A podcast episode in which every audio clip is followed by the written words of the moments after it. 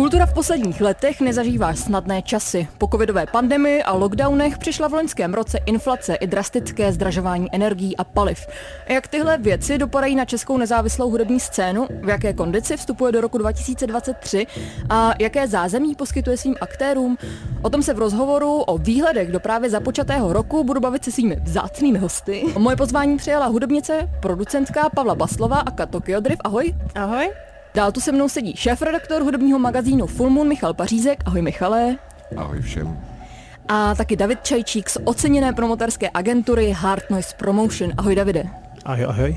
Společně se podíváme trochu do budoucnosti a probereme, co se na nezávislé hudební scéně v právě započatém roce chystá, o kom se bude mluvit a jaké trendy jsou na vzestupu. Ale taky, jak už jsem zmínila, si řekneme něco o bolestech, které lidé na scéně pocitují.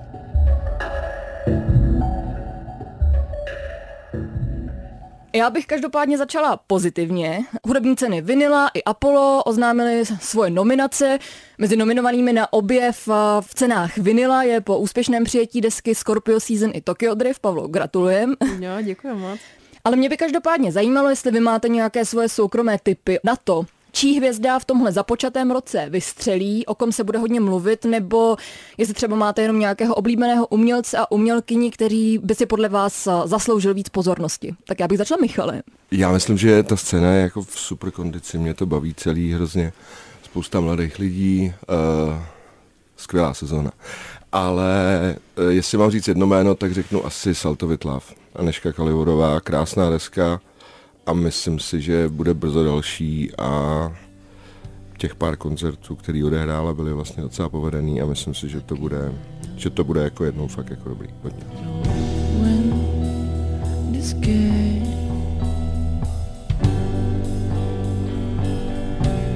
I'm not your father. Co ty, Davide, co si myslíš ty? O kom se bude mluvit? Kdo bude hvězdný? Hm, já se osobně hodně těším na desku ty Vangelise, eh, která vyjde za nedlouho a u něj hodně cením. To už je hvězda, ale Davide. To už je hvězda, ale u něj právě cením i to, že stejně podobně jako Hugo Tox asi eh, dlouhá léta, tak dává eh, příležitost vlastně téměř generaci mladším umělcům, který se na té desce objeví a myslím si, že v tomhle v tomhle se o něm taky bude mluvit, že ta deska bude mít zásah i dejme tomu do, i do té jako mladší scény. Těžké tak, jaké jsou, jenom Pavlo, máš ty nějaký svůj soukromý tip nebo někoho, komu bys přála víc pozornosti? Mm, no, za mě asi brněnští Laokoni nebo Jantrej z Brna, to je, v Brně to tam hodně, hodně funguje teďka. Baby, se mi design, dívej, i se, reality má fakt design, tak Moje oblíbená nová raperka je to Vodehn, strašně fresh holka a totálně fandím. Pozorujete na scéně nějaký žánrový trendy? Případně máte třeba nějaký přání, jako co byste chtěli ve své české iteraci slyšet? Davide, ty seš hodně uh, milovník trendů ze zahraničí. Máš nějaký, máš nějaký požadavek? Eh, já si myslím, že by tady mělo být daleko víc uh, nějakého lokálního uh, reggaetonu a teď nemyslím, že by někdo měl kopírovat, kopírovat trendy, trendy z Latinské Ameriky, ale stejně jako se teď to děje na Balkáně, tak měly by prostě vznikat asi tracky, který víc hledí do Latinské Ameriky, do Jižní Ameriky. Michale, co si myslíš ty? Pozoruješ nějaký trend tady teď v současnosti? Mě eh, těžko může někdo podezřívat z toho, že bych nefandil Latinské Americe, ale myslím si, že tohle jakoby není úplně dobrá cesta. Jakože, nebo respektive klidně, když je, jako, jestli chce někdo dělat jako českou verzi nebo brněnskou verzi reggaetonu, tak jako proč ne, ale mně spíš přijde daleko jako smutnější, že spolu ty ty různé scény a mikroscény, jakože spolu ty lidi úplně nespolupracují, jakože je to hrozně jakoby takový vyčleněný a to mi přijde jako úplně, to mi přijde vlastně jako, jako jakože jestli mám říct nějaký negativum hned takhle na začátek, tak tohle mi přijde vlastně trošku negativní. Jestli mi tu něco chybí, tak je to to prolínání těch různých žánrů, ať už jako nových, starých, ať už těch generací, jako těch vlastně, to, to co zmínil David, je docela jako důležitý, že těch lidí, kteří vlastně jako spolupracují třeba s lidmi, kteří jsou 15 let mladší, nebo naopak starší, tak vlastně jich jako moc není, jakože není to úplně zvykem. Pavlo, co ty Jaký hmm. trendy vnímáš? Nebo kam bys eh, třeba sama chtěla směřovat? S čím bys chtěla zkusit experimentovat letos? Jo, no já bych možná navázala na to, co říkal Michal. Mně přijde, že ty kolaborace tady trošku stagnují, respektive byla bych ráda, kdyby se to tady dělo jako víc, kdyby se lidi trošku možná víc uvolnili v těch žánrech, je to hodně zavřený často, hodně nám tady funguje rap a já si myslím, že to je něco, co se dá jakoby strašně dobře využít a je tady spousta lidí, kteří s tím rap, rapem jako pracují tak jako hodně fluidně, jakože tam do toho spou jakoby různý žánry a to mi přijde strašně, strašně super, ale primárně a to mluvím i o sobě, bych si chtěla zaměřit na jako spolupráci mezi těma lidma, že prostě nás tady v té České republice jako není zase tak moc. Těm lidem můžeš jenom napsat a už, už jakoby mám domluvený nějaký, nějaký kolaba a je to strašně strašně super, člověk se z toho strašně moc naučí a je to něco, co právě dělá Toyota Vangelis, který prostě tahá na to svoje album prostě x lidí a je to strašně zdravý pro tu scénu. Teď bych se přesunula na tu stranu těch koncertů. Na jakou živou akci se těšíte? Máte nějaký festival nebo nějakou klubovou záležitost, kterou vyhlížíte v tomhle roce? Tak vezmeme zase Michala. Těším se na Lucreci Dalt, která byla nedávno oznámená.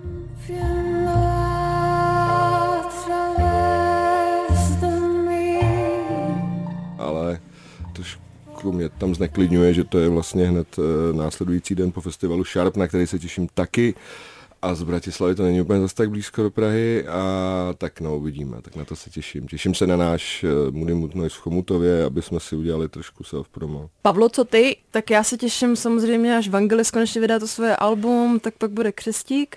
Na to se těším. Uh, já celkově asi mám ráda křesty a včera Rohony oznámil, že bude křest. To bude v Akropolis taky, nevím, jestli to teda bude v rámci toho Pulzu myslím, nebo že ne. To je, tam, myslím, že to je první koncert Pulzu. No, takže tam bude Rohony a Jesus, tak tam bych si určitě koupila lístek a to si neslyším. Máme tři body za flow, tento týden nechci kvatre, to co máš na sobě jen garderoba a ne garde. Takže kulturní kalendáře už jsou v lednu nabité, už teď víme, že, budeme, že nebudeme stíhat. A co, co si myslíš ty, Davide? Ty se na to moc já, netváříš. Já si nemyslím, že jsou nabité. Já si myslím, že vlastně to jaro není nabité vůbec. V tuhle chvíli samozřejmě ještě se oznamovat věci budou, nepochybně jich bude spoustu, desítky, nedej bože stovky, ale nemyslím si, že se týče zahraničních umělců, takže by nějak teď eh, byly dilemata prostě celé jaro na jaký koncert jít z těch oznámených, tak to vůbec, eh, což souvisí s tím, že prostě ty umělci neturujou, protože je to pro ně eh, moc drahé často, anebo jednoduše čeští promotéři nenabízí finanční podmínky, které by se jim vyplatily za tu cestu do Česka, takže nemám zase jako tolik akcí, na který bych se vyloženě těšil a teď už měl lístek, nebo, nebo teď už prostě to měl zaznačený jako že nemůžu tam je odjet z Prahy. K tomu se určitě ještě dostaneme a zároveň s tím trochu souvisí i moje další otázka. Mě by zajímalo, jestli si myslíte, že se nějak krize, který teď prožíváme, ať už ta covidová nebo energetická, podepsali na té klubové potažmo festivalové scéně. Myslíte si, že těch akcí třeba ubývá, nebo že vyžaduje víc odvahy do toho se vlastně pustit do nějakého organizování, Michale? Já myslím, že se hlavně hrozně těžko navazuje. Je to jako, je to jako fakt složitý. I když ten, i když ten loňský rok byl vlastně takový jako už v podstatě až na pár měsíců. Já přesně už, já už si to nepamatuju, to, to, to, trvalo tak dlouho a je to tak jako dávno, od té doby se stalo tolik věcí, že vlastně nevím, kdy se to odevřelo, jestli na konci března nebo tak nějak. Bylo to hodně loni, bylo tam spousta těch přesunutých věcí, teď vlastně to začíná tak trochu na novo být nějaký ještě přesunový, přesunutý záležitosti tam jako zbývají, ale už vlastně asi jich není tolik. Něco se jako zrušilo taky protože už to trvalo dlouho. Ale to, co jsem chtěl říct, je to, že vlastně se poměrně dost se jako změnilo publikum, což jako je docela zásadní. Nebo respektive ta demografie toho publika, tak. A určitý kluby s tím jako podle mě můžou mít trošku problém, že, že jako se, se jim bude těžko navazovat na to, kde byli, kde byli předtím, protože uh, ten klub třeba není pro nějakou nastupující generaci tolik zajímavý. Ty lidi, kterým bylo tehdy 17, 16, tam vlastně nikdy nebyli třeba v tom klubu. A to není samozřejmě problém jenom Prahy, to je podle mě jako plošný a možná i evropský, evropský problém, že, že se tady bude, se bude dělat takový jakoby síto. No.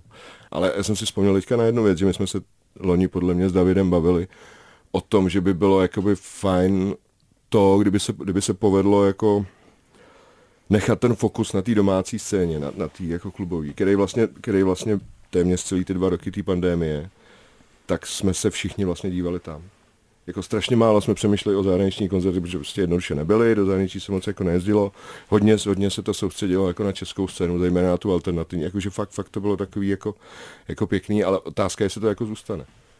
Takže bys řekl, že vlastně největší výzva je teď pro promotéry oslovování mladého publika a zároveň teda to zůstat nějak u těch cílů, o kterých jsme se tak vznosně bavili, když přišla pandemie, k, či, k jakým bychom ji vlastně nějakým způsobem mohli využít. Nemělo by se zapomínat na tu domácí scénu, měli by se dělat hodně jakoby nějaký, nebo mně přijde, že se v Čechách pořád strašně málo dělají jakoby, jakoby klubový noci, který přesně, jak říkala Pavla, eh, že by se tam měly prolínat ty žánry. Dobré je vlastně půl z Paláci Akropolis, což dělá Vojta Tkáč, ten to dělá, jakoby, taky bych se to asi mohl představit trošku jako divočejší, ale jako je to vlastně fajn. Ale takovýhle třeba scén je strašně málo, nebo uh, nocí, tak, klubový. Davide, jak ty to pocituješ jako promotér? Tak my to řešíme víceméně teď denodenně, eh, ty otázky, na které se ptáš, jako co dělat, jak to dělat, eh, jak to zaplatit, je to neustálá diskuze. Um, určitě prostě jsme opatrnější pro další rok uh, v něčem. Zároveň asi úplně jako nezdílím takové to, klidně to řeknu, jako vňukání té eh, části scény, která říká, že lidi nechodí, něco, tak když lidi nechodí, tak nechtějí chodit, no, a nechtějí chodit, protože to nezajímá. A když to nezajímá, tak něco špatně jakoby u té hudby nebo u toho konceptu nebo u toho placementu toho umělce do toho klubu. Um, nemyslím si, že něco vyčítat vlastně tomu konečnému spotřebiteli je, je, je dobré. To si myslím, že vůbec, vůbec jako není ta cesta. Spíš jako nabízet něco, co je skutečně jako tak zajímavý, že zatím ty lidi půjdou a to může být jak, jak, jak domácí koncept nebo, nebo zahraniční a snažíme se to nějakým způsobem promítnout do té dramaturgie. Druhá věc je, co je reálně prostě uplatitelné a eh, jednak jako příjmově a další problém, o kterém se možná ještě budeme bavit, je eh, nějaké jako cash flow, které vychází z grantu Ministerstva kultury, které je úplně jako šílené a myslím si, že, eh, že tu scénu hodně jako drží, drží minimálně na jaře zkrátka. Pavlo, jak ty se v tomhle ekosystému cítíš jako umělkyně? Pociťuješ nějak dopady té krize, o které se tady bavíme, i na sobě, potažmo třeba na svých honorářích? Je pro tebe nějak jako postupně třeba těžší a těžší dostat se k důstojnému honoráři. No, já jako ze své pozice mám pocit, že těch eh, eventů je celkem dost, že jako si mám z čeho vybírat, že ten zájem je relativně velký. Na druhou stranu často tam jsou potíže prostě s tou dramaturgií nebo s tím settingem toho, že se tam často necítím, necítím dobře. Um, ta dramaturgie tam je často jako velký problém. Dejme tomu, že když nějaký jako local umělec hraje uh, s někým jako ze zahraničí, tak um, často, to, to přímo ze své zkušenosti jsem měla pocit, že jsem byla jako nějaká úplně zbytečná vsuvka do toho, do toho eventu, která tam jenom jako by měla natáhnout ty lidi, kteří nepřišli a já jsem tam připadala vážně jako nepatřičně. Um, co se týče toho, těch honorářů, tak um, často s, jakoby se tam ty naše představy nepotkávají. Um, že vlastně je to něco, co jsem se asi musela naučit, ale um, často to bývá jako celkem velký, celkem velký problém. No. Co sami chystáte na rok 2023? Michale, co se chystá ve Full Moonu? Eh, no, ve Full Moonu se chystá samozřejmě 12 vydání, doufejme, to by bylo fajn, kdyby jsme to zvládli. Jako 12? Snad, jo. No tak dobře, 11. 10 jednotlivých čísel, jedno dvojčíslo Davide, děkuji za upřesnění. A tak to, to by bylo jako hezké. Eh, padlo tady jméno Toyota Vangelis několikrát, já jsem uh, ho řekl teda až teď, ale uh, ano, vydáváme desku Toyota Vangelis, která uh, vyjde velmi brzy. Pak by měla být ještě jedna deska. Ta vyjde taky vlastně docela brzy. A bude festival, no tak my, my tak jako jedem dost stabilně po nějakých těchto z těch jako třech kolejích, jo, že, že samozřejmě prostě časopis je taková páteř toho, ale uh, ty vydavatelské aktivity tam jsou, promotérské aktivity tam jsou. Možná oslavíme narozeniny vlastně, to, to se nám nepovedlo před těma dvěma a půl rokama, tak možná oslavíme 13. narozeniny. Bude toho asi o něco méně letos, což ani si myslím nesouvisí s nějaký, když možná s těma ekonomickými důvodama taky, ale spíš z nějakých kapacitních důvodů. A také mám pocit, že fakt jsme toho za poslední roky udělali strašně moc a že, že si musíme dát trošku, trošku jaký výdech o udržitelnosti lidských těl v hudebním průmyslu se ještě určitě budeme bavit. Mm, Davide, co Hard Noise? Co chystáte? Musíte šetřit? My oslavíme 10 let, eh, což bude krásné. a jinak chystáme spoustu koncertů. Když jsem říkal, že budeme opatrní, tak to jako neznamená, že bychom nezásobovali Prahu jako desítkama akcí Zároveň jsme eh, teď tak nějak se jako oddělili s sérií jednota, takže ještě jako jednota bude pokračovat jako samostatně, Hard Noise samostatně, v rámci Hard Noise. Eh, samozřejmě děláme eh, klubovou noc Šeles, což nám teď dává možná v něčem jako největší smysl a to z toho důvodu, že tam dokážeme představovat nějaké jako široké spektrum globální globální taneční hudby a dělat tam nějakou dramaturgii, která je eh, asi pro nás jako v něčem zajímavější než takový ten klasický jako headline koncert plus, plus eh, lokální support, jak to mluvila Pavla. Takže na to se hodně těšíme, tam první edice bude eh, velmi brzo v Bike Jesus a budeme pokračovat asi se i víc soustředit na Glitter Hit sérii, která oslovuje spíše, spíše ty mladší posluchačky, posluchače, tak na to se taky hodně těšíme. Bude toho určitě hodně. Můžeš nějaký jméno už dropnout, nebo ještě no, ne? dropnout, uh, jako z Glitter hitu můžu dropnout Lil Mariko, která bude, která bude uh, 2. února v Bike Jesus taky.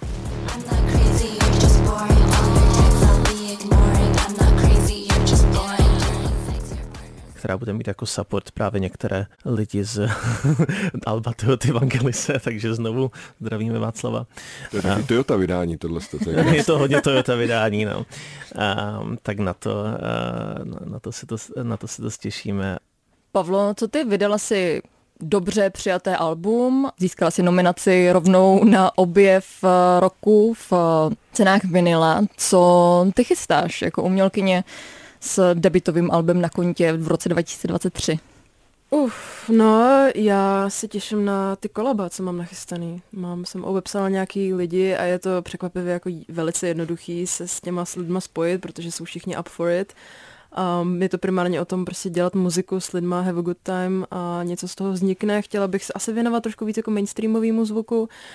Ale každopádně bavili jsme se třeba s Arletou a hrozně by se nám, hrozně se nám jako líbila idea toho udělat nějakou jakoby ženskou kompilačku, což je prostě jako, že to je strašně jakoby převratná myšlenka mi přijde. Čistě jakoby holčičí, holčičí kompilačku, to by bylo super, zároveň Um, já studuju AVU a my se tam tak nějak začínáme bavit o tom, jestli by byla nějaká možnost jako studovat tam zvuk, dělat nějakou, jakoby, udělat tam nějaký hudební zázemí pro ty lidi, tak tohle je tam něco, co tam jako chystáme, ale pomaličku se to rozjíždí, ale je to takový hodně ambiciozní plány, které jsou jako velice exciting. Všichni jste vlastně zmínili docela velký plány, ačkoliv jsme se bavili o nějaký finanční, ekonomický krizi, tak uh, vypadá to, že všichni jedete dál v nějakém objemu, na jaký jste byli doteď zvyklí. Zároveň v britském a americkém tisku a hlavně teda i na sociálních sítích hudebníků a, a hudebnic se na konci roku hodně odevřelo téma udržitelnosti živého hudebního průmyslu. Ve velkým se začaly rušit turné, o tom už jsme se bavili.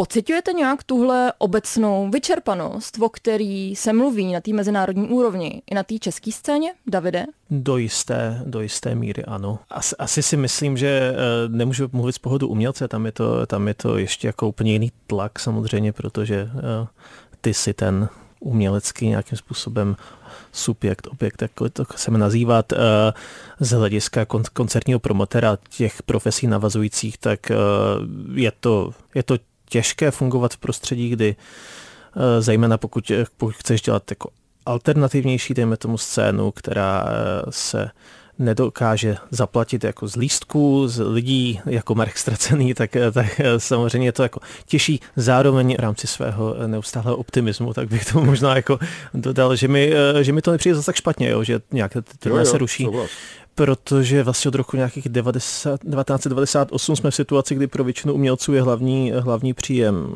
jako touring, což jako, na co jsme si hrozně zvykli, ale není to vůbec žádný dogma. Jako tady není, není nikde psáno, že hudebník průmysl musí stát na tom, že tady vyjedeme s Nightlinerem dodávkou nebo, nebo letadlem na turné a odneseme si domů prostě jako výplatu, ze kterého budeme platit, platit rodiny, ať už se bavíme o umělci nebo manažerovi. E, jako dlouho to tak bylo a třeba to tak bude, ale třeba ne. Znovu, já si jako nemysl, já si myslím, že zásadní problém eh, na české scéně je to, že promotéři mají často jako pocit, že lidi musí zaplatit jim živobytí, umělci mají pocit, že um, streaming hudby má jim zaplatit živobytí nebo prodej desek. Myslím si, že je to mnohem, mnohem uh, zajímavější ten kreativní průmysl, když to vezmu obecně. Myslím, že je spoustu jako cest, jakým způsobem to živobytí nějakým způsobem vést nebo uh, jakým způsobem tu kariéru budovat. A myslím si, že tady naprosto chybí propojenost jako s minimálně na té alternativní scéně s nějakým jako dalším kreativním průmyslem, ať už od gamingu po i po jako překvapivě ty audiovizuální audiovizuální průmysl přes filmy, jo, to je vždycky tak jako strašně náhodný, že zrovna tedy nějaký jako soundtrack k nějakému filmu a ten teda je no, hlavně je to free, oceněný. Je, hlavně, je, to hlavně free. je to free, jo. To je, je, to je, jako, to je ten prostě nejsmutnější. To je to, je to, je to často free, nebuduje se to tady nějakým způsobem ve vzdělávání, tahle ta idea toho, že je tady jako umění jako celek nebo kreativní průmysl jako celek a teď bychom měli nějakým způsobem spolupracovat, protože ty věci spolu logicky jako spolupracují, hudba s audiovizuálním uměním nebo s hrama, které jsou obratově jako xnásobně oproti, oproti hudbě.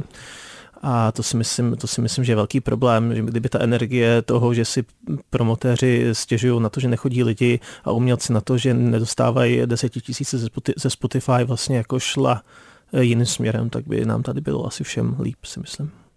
Takže když jsi mluvil o tom, že nezdílíš fňukání scény, o tom, že lidi nechodí na koncerty, že peníze z těch eh, klasických zdrojů příjmu vlastně nepřichází, tak uh, máš pocit, že vlastně by se tyhle zdroje teda daly nahradit nějakým inovativnějším přemýšlením Do, doplnit, o tom. Jo, určitě. Jo. Myslím si, že tady často lidi spolíhají na úplně jakoby ty zjevné, zjevné zdroje příjmu a ne, nedívají se až tak jako okolo sebe a samozřejmě jsou jakoby spoustu výjimek, to jako o tom, o tom žádná.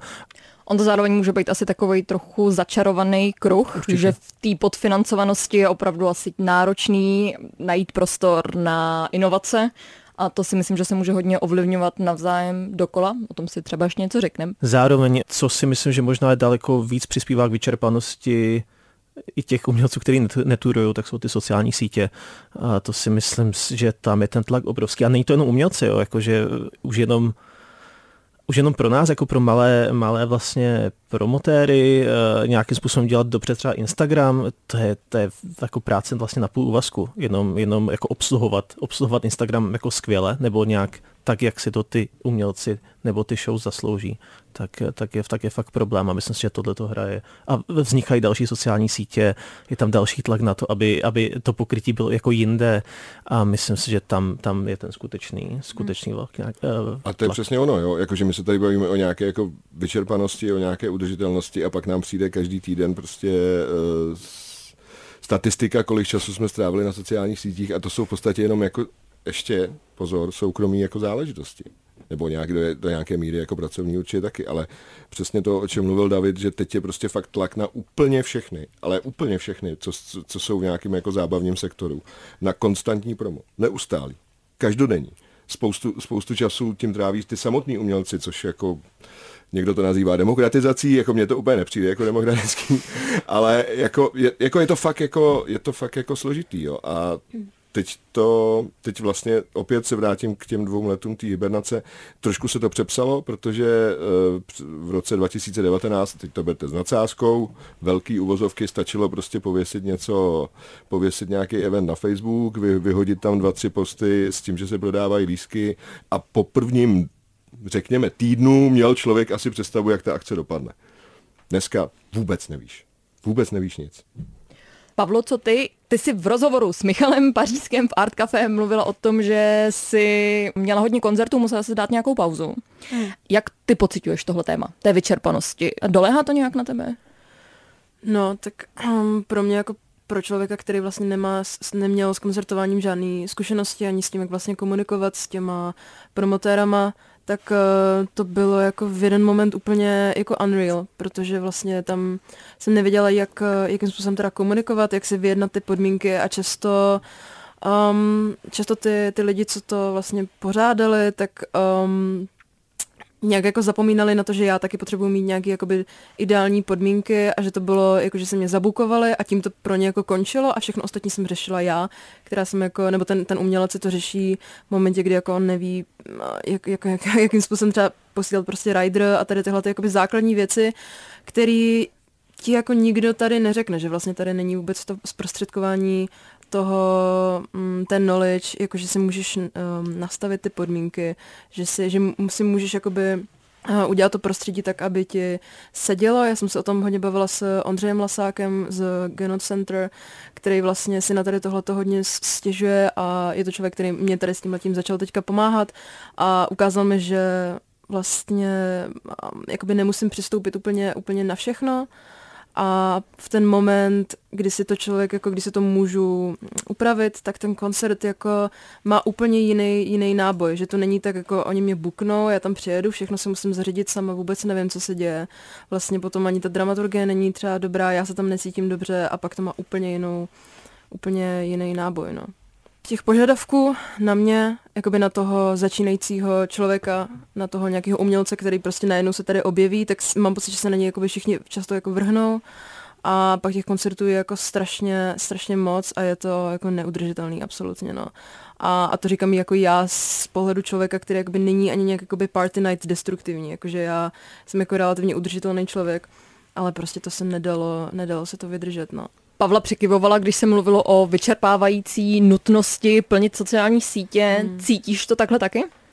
Jo, já to, já to šíleně cítím. No. Já si za to můžu dost sama, ale jako já to taky cítím, že to promování je tam jako 50% jako celé té věci, jakože v mém případě to je prostě neustálá PR kampaň, jako angažovat ty vlastně followers nějak do, té, do, té, do toho produktu, co je jako prodávám, což zní jakoby hrozně, ale jakoby funguje to tak, že když člověk něco chce dropnout, tak to musí jako týzovat x dní předtím, x týdnů předtím, pak to dropne, pak to prostě neustále jakoby cpe těm lidem do, tva, do, jakoby do obličeje pořád a potom jako musí být nějaký křest a vlastně je to takové, je to hrozně jako běh na dlouhou trať a člověk potom jako trošku to kazí ten pocit z toho, jako že teď jsem něco dodělala, je to hotový konec a vlastně, že se chystá jako vinily, což je jakoby příjemný, ale zároveň se to prostě táhne dál a dál a teď si říkám jako no a neměla bych vlastně koncertovat, aby to, aby to ty lidi jakoby mm, aby se to k ním dostalo. A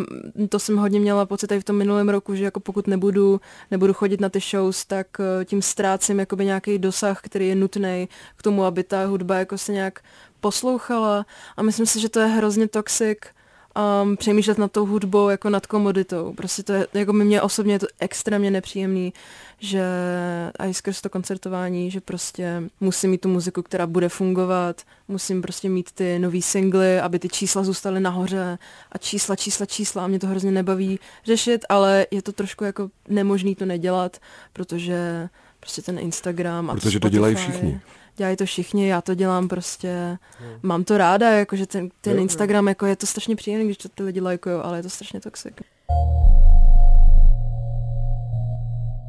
Poslední téma, který bych ráda odevřela, nebo aspoň nějak naťukla, je kulturní politika. My už jsme se o tom maličko bavili, nicméně m, máte pocit, že ministerstvo kultury je hudební scéně nápomocné v téhle vlastně v těch těžkých chvílích, o kterých se bavíme, jako je nějaká covidová pandemie nebo um, teď energetická krize. Myslíte si, že ta podpora ze strany státu je dostatečná nebo nějak jako efektivní? Davide, co ty si myslíš? Tak my jsme zhádli s příjemci grantů z Ministerstva kultury, nejenom teda. Um, jestli je ta výše dostatečná, je adekvátní tomu, kolik se rozdává a adekvátní eh, tomu asi, jako jakým způsobem eh, ta komise hodnotí ty projekty, eh, ale obecně za to tak ministerstvo kultury prostě operuje s, s velmi, velmi malým balíkem peněz a znovu jako vyčítat, vyčítat jim, že nedává jakoby víc, to asi není úplně často na nich, třeba jako nemůžu dávat víc. Znovu jako radši bych, aby se posunula ta debata jako celostátně na to, že je tady kreativní průmysl a tam se dá jakoby, a systematicky dlouhodobě se začalo pracovat s tím letím pojmem a ne s kulturou a ne s hudbou, protože to tady evidentně jako nefunguje nebo nefunguje to možná jako na ty eh, na Českou republiku, takže by, že by se tady udělal tlak na to, aby šlo do kultury víc peněz. Podle mě do kultury víc peněz nepůjde nikdy, ale jestli jako někam uh, má jít víc peněz, tak to bude prostě kreativní průmysl do tohohle pojmu. A to zahrnuje jako hudbu. Jo, ale já myslím, že by tohle by se mělo sobecnit, tahle debata, jakože jestli je ministerstvo kultury nápomocné bez pochyby, jakože no question. Tam to je prostě úplně jako jasný. Otázka je, s čím oni můžou pracovat, což je jakoby výše nějakého budžetu, ale pak je otázka, jakým způsobem můžou pracovat. A to je podle mě jako úplně zásadní problém v celé té věci, protože uh, já teďka úplně, ale vlastně to jsou jako poměrně veřejné věci, ale ve chvíli, kdy si člověk požádá o nějaký, nějaký grant, Full je taky příjemce grantů, abych to, abych to ještě uvedl do kontextu a tak ve chvíli, kdy si člověk požádá o nějaký grant, tak to musí udělat, řekněme, do nějakého zkraje podzimu, roku předcházejícího, což třeba v případě promotérů je dost jako tristní, protože jako říkat, co, co bude za koncert jako za půl roku nebo za tři čtvrtě roku nebo bože za rok, si, jako zrovna v téhle době je jako hodně velká loterie, si myslím. A pak čeká půl roku, půl roku, než se to zpracuje. Což znamená, že už jsme jako třeba v březnu toho roku, o který si, na který si člověk jako požádal o, o nějakou, ať už uh, ať už zaslouženou nebo nezaslouženou podporu, to je jedno, to už ne, nebudeme rozlišovat, nebo nebudeme to konkretizovat, ale čeká na to prostě v podstatě jakoby čtvrtina, často i třetina roku uběhne a člověk pořád neví, jestli vlastně jako něco dost, a v tomhle se prostě jako jednoduše nedá pracovat.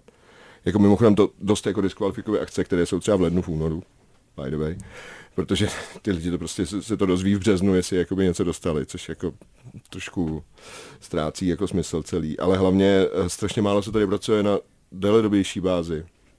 Je tady hrozně málo víceletých programů.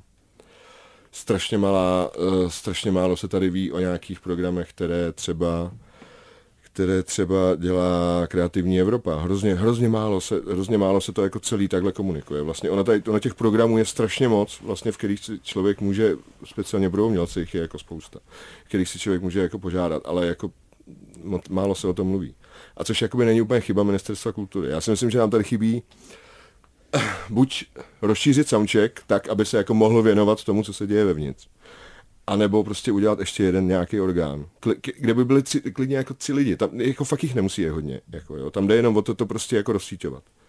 Protože to tady prostě jako by fakt není. Tady, tady prostě každý jede v nějakým jako, nebo ne každý, ale spousta lidí jede prostě v nějakých svých jako pseudo, pseudotunilcích. Tady uhybám od mikrofonu, abych naznačil tunel, ale jako strašně složitý je to zasíťovat a vůbec to těm lidem jenom, jenom jako říct že prostě hele, tady vlastně tahle akce, kterou, do které ty můžeš vstoupit, tady je tenhle program, který ti dá třeba stipendium na půl roku, aby si mohla udělat další Scorpio season. Jo, jakože tady jako je, je toho fakt vlastně docela hodně, ale neví se o tom prostě. No. Pavlo, pomohlo by tobě jako umělkyni nějaká jako mm, lepší orientace v možnostech třeba financování tvých projektů, cítíš se informovaná dost, nebo je to pro tebe vlastně nějaká džungle, do které je těžké vstoupit a těžké se v ní zorientovat? Hmm, je to absolutní džungle. Já se do toho ani radši nepouštím. Jako je, jen pro mě je nejjednodušší se, se někoho zeptat, kdo s tím má zkušenosti, skrz kontakty to nazbírat, ale vím, že už jenom jako zažádat si o grant je jako velice složitý a jako kdyby tady byla ta možnost jako nějaký větší orient, nějak jako se v tom víc orientovat, tak by to bylo, jako podle mě by to dalo vzniknout jako velice super projektům, ale jako v tenhle moment uh, se do, znám jako málo, kterých, málo, málo lidí, kteří jako by jsou natolik odvážní, aby se do tady toho systému jako pouštili. No a to je přesně ono, jo. Jakože ono to ve skutečnosti zas tak složitý není ono je, to, ono, je, ono je kolem toho prostě takováhle jako, takováhle jako plynová nějaká hmm. koule, že, že má člověk jako pocit, že to je strašně jako komplikovaný a to není úplně jako pravda. Jo, je to, je to jenom, jenom hmm. jako prostě fakt se o tom jako málo mluví, dělá se strašně málo workshopů na tohle téma, hrozně, hrozně málo to hrozně málo vlastně vysí třeba nějakých debat, jako jo, tak my se furt tady bavíme o nějakých jako showcasech, o nějakých panelech. A kde jsou ty panely? Jako, Viděl je někdo někdy. Jako jsou samozřejmě, každý, každá z těch organizací je má na nějakých jako svých sociálních sítích, ale pracují ty lidi s nimi potom jako vlastně. To, to je jako fakt jako, fakt jako sporný. Jo. A já bych ještě jenom doplnil jednu věc. My jsme, jakože taky opět se vrátím k té hibernaci. Teprve v roce 2020 se tady začalo konečně mluvit o nějakém statusu umělce, o nějaký jako věci, která, která tady strašně chybí, dlouhodobě chybí. A myslím si, že tohle ta pandémie trošku jako minimálně urychlila a taky urychlila nějakou, teď, aby to jako vyznělo, nevyznělo teda zlé nebo ne, neslušně, ale nějakou takovou, řekněme, trošku zprofesionalizovala ten sektor protože v tom kulturním sektoru byla vlastně strašně, eh, strašně vysoký procento šedé ekonomiky, řekněme, do toho března 2020. A teď se to jakoby maličko, tímhletím se to jako maličko, maličko zvedá a myslím si, že to tomu jenom pomůže.